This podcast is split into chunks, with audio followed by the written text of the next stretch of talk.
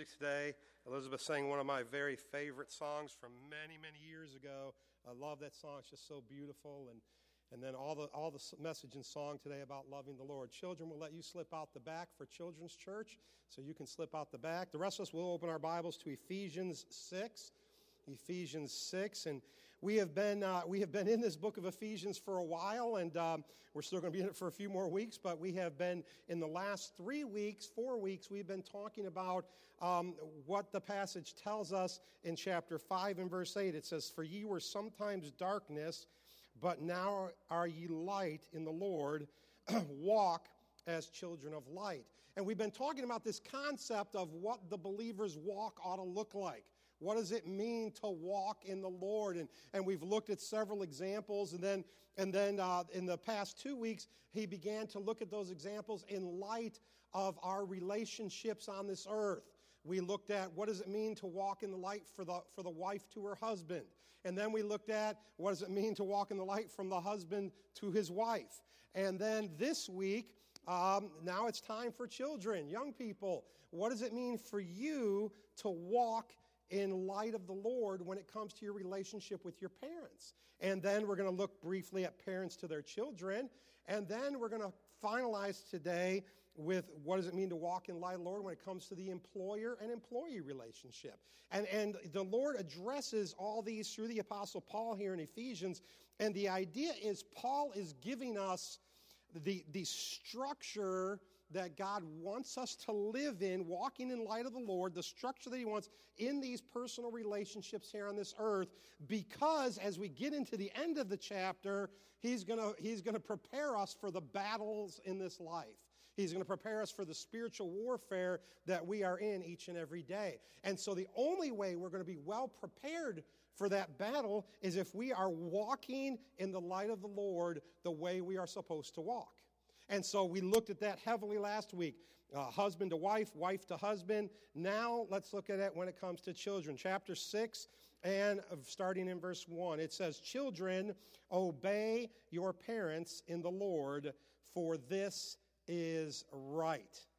Uh, of this verse, Phillips in his commentary states this. He says, This verse summarizes the whole duty of a child, both manward and Godward. What is it when you're a young person, when you're a child, an elementary age child, a teenager, what is your duty on this earth? What does God expect from you on this earth? God expects you to obey your parents. That's what God expects. That is His duty for you. Every one of us in Scripture, we have a duty. The wife is to be in submission to her husband. The husband is to love his wife as Christ loved the church. He gave his life for the church. But children are to obey their parents. That is your duty that the Lord, that is a God given duty to you. This is not your parents writing an instruction manual say, saying, Oh, child, you need to obey me. No, it's not what your parents have said, it's what God has said. Children are to obey their parents. Notice what it says, says children obey your parents in the Lord, for this is right. The word obey in the Greek is, is a more intensive form of the thought of to listen to. So you could say he's, he's giving a much more intensive version of children listen to your parents, but it literally means acting under the authority of the one speaking. It's attentive listening. In other words, listening, fully being compliant to what you've been told. That's what the word literally means in the Greek. It's the idea of listening to the person that is in authority. And for young people, for children, for teens, that authority in your life is your parents. That's who the authority is. And so God has given you instruction. And, and we could stop right there. We don't need to say anything else. As far as children, now we're going to talk a little bit more about it, but we really don't need to go any further because the command is there. Children, obey your parents. That's the command of Scripture. So, for young people that are seated all throughout the auditorium and in the balcony, if you do not obey your parents, you are breaking the command of the Lord. That's what you're doing in your life because they are the God given authority in your life. Now, what that verse doesn't say is children obey your parents when you agree with them. It's not what that verse says. Children obey your parents only when you like what they have to say. It's not what that verse says. That verse is a command of Scripture to, to be done. Matter of fact, it's a present imperative active command. It is something that is to be done and continually to be done. It's not something we do one time. We don't obey our parents. Take out the trash. Okay, I'm obeying this time, but not next time. That's not what that passage means. That passage means I obey, I'm obeying, and I continue to obey my parents. And listen, young people, you may not think it now, but you're going to be thankful one day that you had a set of parents to obey. Because I can tell you this when those parents are gone, you're going to wish you were still obeying them because you're going to miss them. Lost my mom a couple years ago, lost my mother in law this year. I wish they were still here. And I'm thankful for the influence they had in my life. And, folks, we got to understand as young people, you need to obey your parents. Now, listen, God doesn't have to give us any reasoning for what He has commanded. It's a command. Children, obey your parents. But He says this He says, in the Lord. So, now what is He saying there? Well, what He's saying is this He is saying that obedience is part of your walking in the light of the Lord. Remember, this whole passage from chapter 5 all the way through into 6 is about our walk with the Lord. How should I walk as somebody who has trusted Christ as my Savior? That's the whole passage is about. And so for young people, he's saying, children obey your parents. And he's saying that this obedience is part of your walk as a believer. In other words, if you are going to walk in the light of the Lord in your life, then you need to obey your parents. That's what he says. And then he says this also, he says, for this is right. If, if for no other reason, even, even apart from the spiritual reason that God has commanded you to obey him, it is right for children to obey their parents. It's biblical for children to obey their parents. The word right there in the Greek means righteous, it's just in the eyes of God. That's what he's talking about. It, in other words, it only makes sense that children obey their parents. Why? Because parents have lived many years on this earth. We've experienced a thing or two, and we've learned some lessons. And you know what? Sometimes we've learned some tough lessons. I guarantee you, if you're a child in this room today and you go home and ask your parents, what are some tough lessons you've learned over the years? I, I guarantee you they got some stories to share. Because as parents, we have been through things, we have experienced things that you haven't experienced yet. You know, Joyce and I, we've had five miscarriages. We can speak to that issue because we've lost babies. And so we've experienced that loss, that sorrow when a baby has passed away. And as you grow older and get married, and maybe you have a, a baby come of your own and you lose that baby, we can speak to that experience. Why? Because we've lived it. It's been something that we've gone through. We've lived through the, the relationships of teenagers as you have boyfriends and girlfriends, and then you break up, and then you have another boyfriend and girlfriend. You break up. We can speak with some intelligence to that. Why? Because we've lived it in our life, we've experienced it. And so God is saying, listen, not only is it part of your walk in the Lord, it just makes sense for children to obey their parents.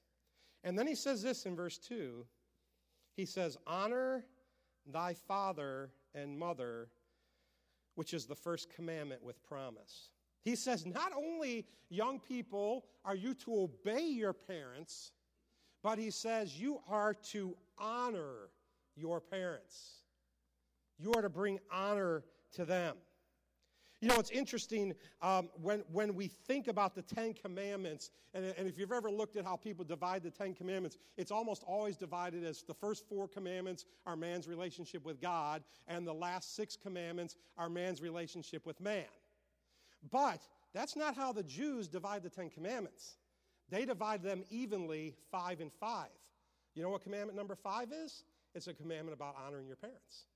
The Jews saw that as something that was important to the relationship with God, not just the relationship with man. And so they set a different division than we would establish in our walk with the Lord. Listen, to not honor your parents is sin. And to not honor your, your parents is rebellion, not just against your parents, but it is rebellion against God. Because God has commanded you to obey your parents, and to honor your father and mother. These are commandments that, they, that we have. And then we get the promise there in that verse, in the end of verse 2, which is the first commandment with promise. That comes out of Deuteronomy chapter 5 and verse 16. What is the promise? That long life. That's the promise, that you'll have long life.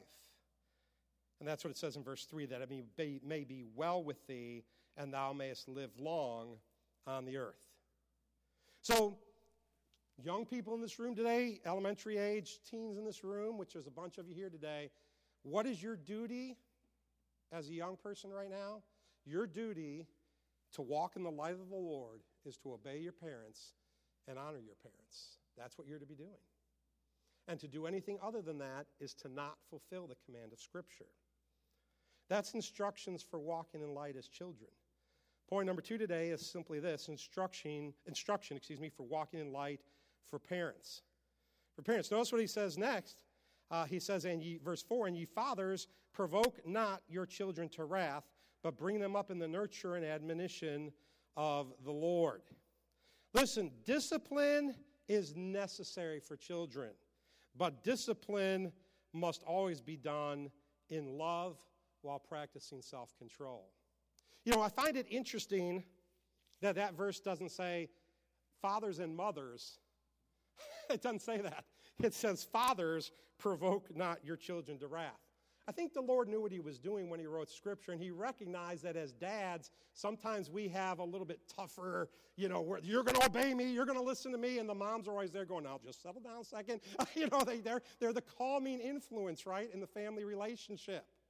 And, uh, and, and I know that's true in my household. I know over the years, you know, we've raised six children, and, and some of them were really difficult, you know. no, just kidding. Uh, but we've raised six children, and so we've experienced a lot over raising six children. And, uh, and, you know, I know there were times that my wife had to be the calming influence because when something was done, man, I was going to get it right, and I was going to get it right right now. But you know what? The Lord tells us that as fathers, we're not to provoke our children's wrath. Doesn't mean we don't discipline them, but it means we discipline in love while practicing self control.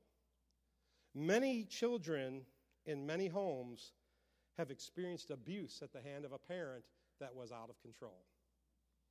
And listen, folks, we don't ever want to be that way. When we discipline, we want to be disciplining biblically. He says, Fathers, provoke not your children to wrath, but bring them up what? In the nurture and admonition of the Lord. That's what he says the nurture and admonition. The admonition, the nurture is discipline, disciplining them the right way, the biblical way. And then the word admonition is training or instruction given. So, as, as a parent now, the Lord has dealt through Paul with, with the child relationship to you. They are, they are to obey you and they are to honor you. But now, as the parent going back to the child, we are to discipline biblically and we are to train. That's why the Bible says, train up a child in the way he should go. And when he is old, he will not depart from it. See, it is your responsibility as a parent to train your children. You know, we, we've come into an age even among many Christian families, where parents have taken the kind of the blase attitude of, I'm just going to let them figure it out, let them go through life, and let them experience this and experience that. And when they fail, they fail. When they do good, they do good. And I'm going to be kind of, I'm going to be that hands off parent. I'm not, I'm not going to tell them what they need to do. Well, folks, that's fine, except for that's not biblical. That's not what God says. God's very clear. Fathers, don't provoke your children to wrath, but bring them up in the nurture and admonition of the Lord. We have a responsibility as parents. And listen, folks, if you don't want that responsibility, then don't have children. because you have a responsibility as your parent, as a parent, to raise that child in the nurture and admonition of the Lord. That's your responsibility toward that child. And so we see walking in the light of the Lord. Children, obey your parents, honor your father and mother. Parents to children, don't provoke them, but bring them up in the nurture and admonition of the Lord. And then we go into the next section that deals with instructions for walking in light as employee and employer. So in this section, it says this, verse 5 Servants, be obedient to them that are your masters according to the flesh, with fear and trembling in singleness of your heart as unto Christ. Now, listen, we know back in the time the scriptures were written that slavery was a blight on humanity at that time and still is today. But we know that slavery was practiced widely by the Roman Empire. Uh, the Greeks as well practiced slavery. And so, in this particular instance, the, he's, he's addressing the, the, the, the message to slave and and slave owner at that time. Uh, but we, today we can transfer that in our thinking, in our minds, to the employee employer relationship. But as Paul wrote this, many of the members of the early Gentile church probably would have find, found themselves at some point in their life living as slaves. And we understand that like from the book of Philemon and stuff. So, so we, we understand this idea. But, but slavery was a blight on mankind, and, and we know, at least certainly in our country, is not practiced at this point today, and we're thankful for that, as it shouldn't be. But we now have the employer and employee relationship. And so within that relationship, notice what he says he, he says, uh, Servants, be obedient to them that are your masters according to flesh, with fear and trembling, in singleness of your heart. What is that, that phrase, in singleness of your heart? well, that phrase literally means dedicated to the task at hand. So, as an employee, my responsibility is to be dedicated to the task at hand. So you all know I, I, have, I have a lawn mowing business on the side. I, I, I mow lawns, and I have for 30 some years. And several of your young people at the church here have helped me over the years cleaning leaves and mowing stuff. So when they come to help me, I have an expectation.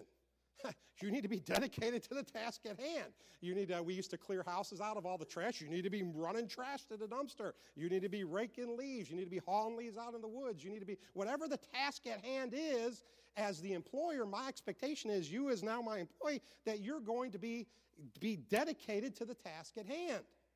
Well, when you go into any place of business and you're an employee, you need to be dedicated to the task at hand.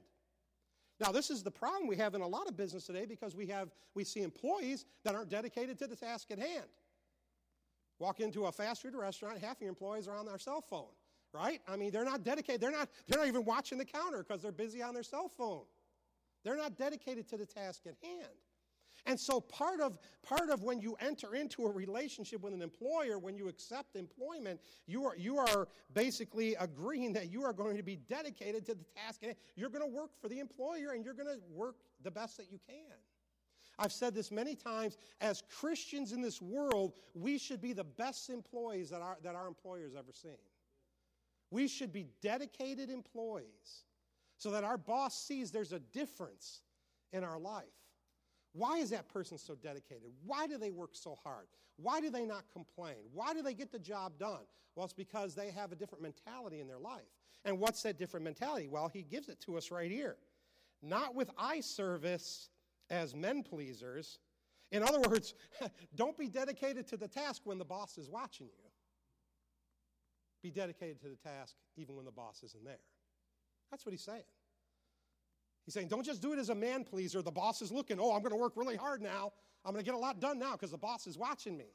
But he says, not as a man pleaser, but notice what he says because it's very important. But as the servants of Christ. See, folks, when we're working, no matter what our employment is, that work is supposed to be being done how? Not for man, not for man, but for Jesus Christ for Jesus Christ, like we're working for Him. That's what it's talking about in this passage. We must work in a way that our work is seen as work unto the Lord. Ecclesiastes 9:10, the first part of that verse. Whatsoever thy hand findeth to do, do it with thy might. Do it with thy might. And you know what, folks? I have worked a lot of jobs in my lifetime. And, and, and believe me, I'm not bragging here, but when I work for somebody, I try to work hard for them. When I'm doing a job, I try to take care of the job at hand. And you know what I found over the years? I found it, it's so interesting. I never had problems with my bosses because I worked hard, and my bosses appreciated that. When I, I, worked for Kmart for a number of years back in Kmart's heyday, when you know they were they were a big deal before Walmart took over the world, and uh, you know I worked I worked for Kmart back in those days, and and I never had issues with my boss because my boss appreciated that I had a work ethic, that I knew how to work hard. Well, that's what he's talking about here. He's talking about when it comes to this relationship Uh, we, we don't just work hard when the boss is looking. We don't work hard just to please men, but we work hard for the Lord. The believer's work should be done as if he's working for God. And then that's what he says not with eye service and man pleasers, but as the servants of Christ. Notice this then doing the will of God from the heart. Do you realize, folks, you can flip hamburgers at McDonald's and be in God's will if that's what God's called you to do? You can. You can be the trash man and be in God's will if that's what God has called you to do. You can also be the doctor, the lawyer, the attorney, the teacher, and be in God's will if that's what God has called you to do.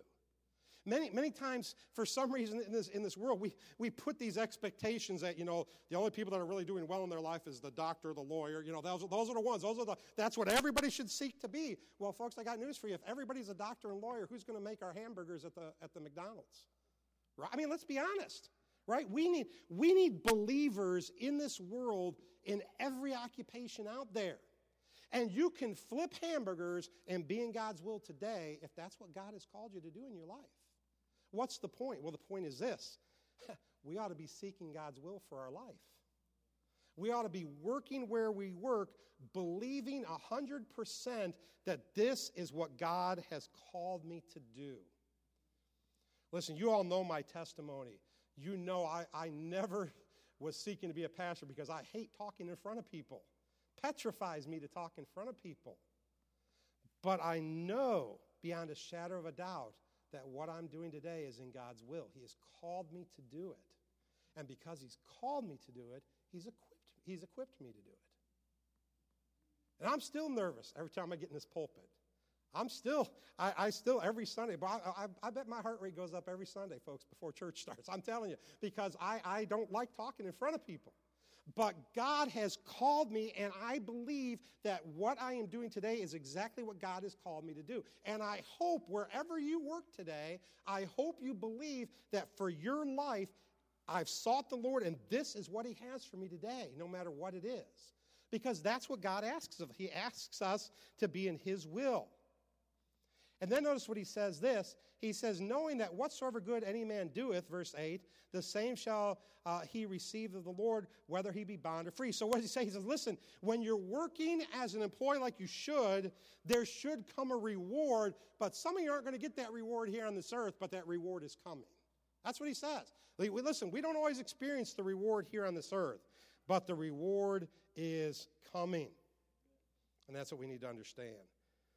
Work hard knowing that God is keeping the score. God keeps, folks, God knows what's going on in your life each and every day. And He knows if you go into the office and you work hard, or if you go into the office and slough off all day. He knows. Your boss might not even know, but God knows. God knows. And God knows when you ought to receive some recognition for that work. And even if it doesn't happen here on this earth, folks, there are rewards in heaven for obeying the will of God. Then he goes on to talk to the employer.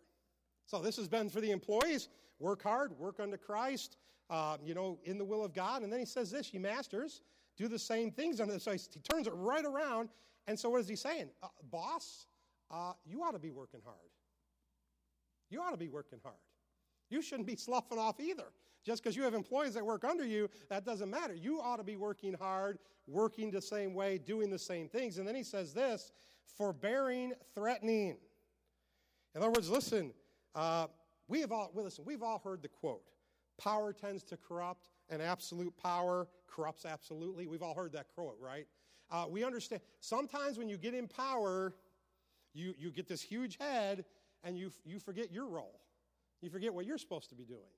So, if, so today, if you're here and you're the employer, your responsibility is to treat your employees properly. That's what he says. Forbearing threatening. Don't threaten your employees, but you treat them properly. You work hard. And then he adds this he says, um, knowing that your master also is in heaven, neither is there respect of persons with him. What is he saying? He's saying, listen, the Lord doesn't have a respect of persons. The Lord treats everybody equally, and so should you. So you're an employer today, you should treat everybody equally not threatening, doing your job, treating your employees properly. And he runs through all this, chapter 5. Wives, submit to your husband. Husbands, love your wives as Christ loved the church. Children, obey your parents. Parents, bring your children up in the nurture and admonition of the Lord. Employers, uh, employees, you ought to work hard, not just for man, but for Jesus Christ. Employers, you ought to not have respect or praise. You not, ought to be not threatening to your employees. And he, he, he does all that, and then he comes to verse 10, and this is where we're going to head into starting next week. He says, Finally, my brethren, be strong in the Lord and in the power of his might. So after all the, after all I have said, Paul's saying about walking in the light of Jesus Christ, he says, I'm gonna, I'm gonna move into something that's important here. And he says, I want you to be strong in the Lord. Why? Because he's going to go into the war next week. He's going to go into the battle. Why has he, why has he tried to establish all this structure for the home?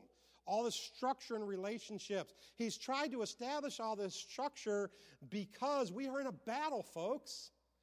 The Bible tells us that we're in a war between right and wrong, between good and evil. And we're part of the battle. We're part of the war. And if we don't have ourselves together, if we don't have our stuff together the way it's supposed to be, we're not going to be prepared for the battle. So, what has he done? He has spent a chapter and a half here telling us how to get our stuff together how to have our life so that it's walking in the light of Jesus Christ, and that way we are prepared for the battle ahead. Why? Because the battle is a spiritual battle, folks. Likened in the scripture often to physical battle, but we are in a spiritual battle. Listen, folks, our nation today, we are in a spiritual battle. We may say it's a political battle, but it's a spiritual battle.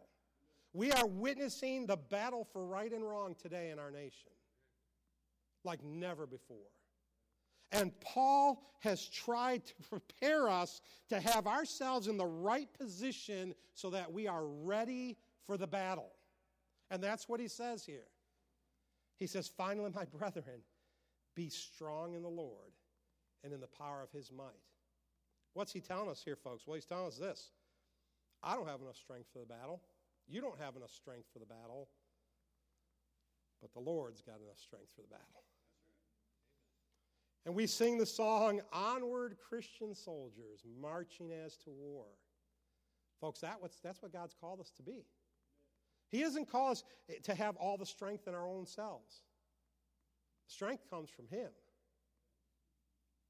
2 Corinthians 12 9. His grace is sufficient for this because His what? His strength is made perfect in our weakness. We often hear the battle is the Lord's, folks, and it is. But we're part of it.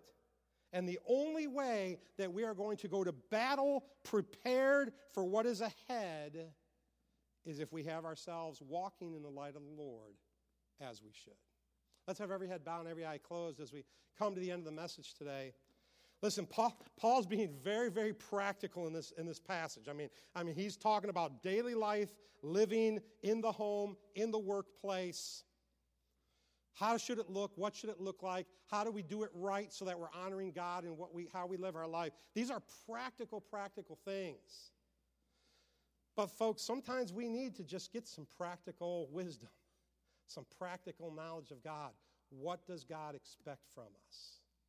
Let's stand with our heads bowed and eyes closed. I'm going to ask Elizabeth to play for a minute. Maybe there's some area of this that we've talked about today that you need to work on in your life. You know, maybe there's a teenager in here that you've not been obeying your parents. You've not been honoring your parents. Maybe you need to get on your knees at the altar and ask God to forgive you. Maybe you need to go see your parent and ask them for forgiveness. I don't know what it is today, but the fact of the matter is, folks, Paul has laid out very clearly how we walk in the light of Christ in our life. And these two last weeks have laid that out very clearly in those relationships. So if you have business to do with the Lord today, the altar's open. You can sit at your pew and pray, but we wait for just a moment today.